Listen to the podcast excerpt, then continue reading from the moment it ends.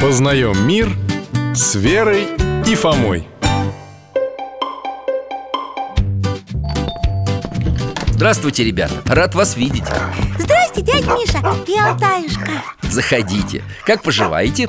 Житие мое, Михаил Гаврилович, зело трудное Так, это что-то новенькое А чё, хм, по что смеетесь? Вот дядя Миша, как посмотрел комедию про Ивана Васильевича Так второй день на этом странном языке и разговаривает Никакой он не странный Я как в Древней Руси разговариваю, по-старому Вон, послушай, как бабушка молится Ну, Фома, молитвы, которые читает ваша бабушка, написаны великими святыми А режиссер из комедии просто не знал церковно-славянского языка Поэтому то, что он говорил, бессмысленный набор слов Вот, и ты сейчас как тот режиссер Язык учить надо Зачем мне учить язык, которого уже нет? Может быть, чтобы не чувствовать себя иностранцем в собственной стране?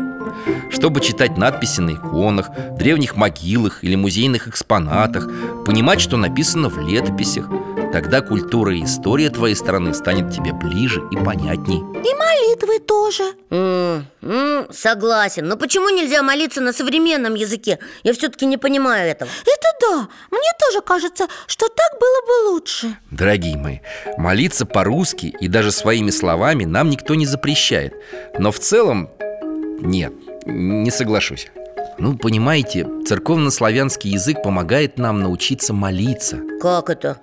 То, как построена фраза, как произносятся слова, даже форма букв – это все настраивает нас на нужное молитвенное состояние. И потом, некоторые слова очень трудно, почти невозможно перевести на русский. Это какие, дядя Миша? Ну, например, «боголепный», «присущественный» и «ипостасный».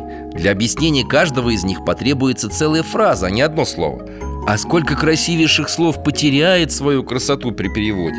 Разве красивое слово можно перевести некрасиво? К сожалению.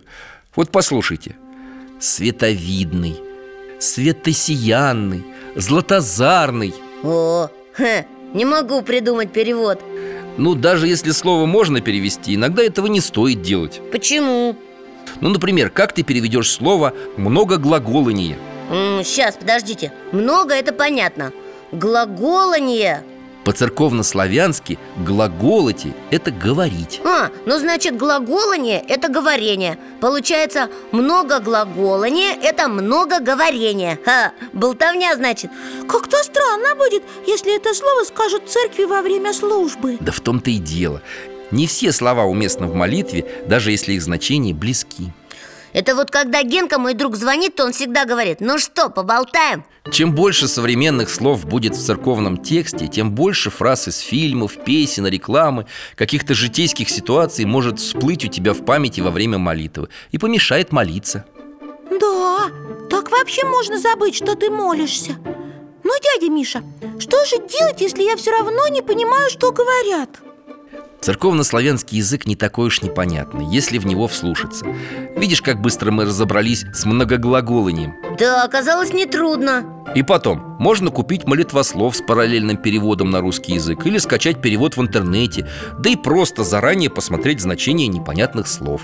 Ну, это что же, перед молитвой надо целое домашнее задание делать, как в школе Домашнее задание, говоришь Фома, кто такой геймер? Это и я знаю Человек, который все время играет в компьютерные игры А флешка? Михаил Гаврилович, вы разве не знаете? Ну как же это такое запоминающее устройство, которое... Вот видите, раньше этих слов и понятий в языке не было Но они появились, и мы очень быстро их усвоили Без всяких, как ты сказал, домашних заданий Было бы желание знать и понимать Ой, точно! Помнишь, Фома, тебе так нравился этот фильм?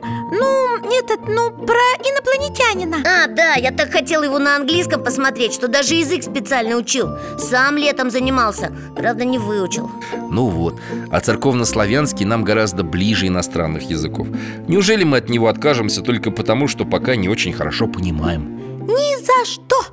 А мне даже интересно стало Надо будет какие-нибудь учебники поискать Поищи, от чего нет. Но вот в современной речи слова из церковного славянского языка я все-таки не советую тебе использовать.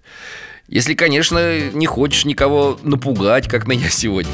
Договорились, не буду Спасибо, Михаил Гаврилович Спасибо, дядя Миша До свидания, Алтаюшка, пока До До свидания, ребят Познаем мир с Верой и Фомой.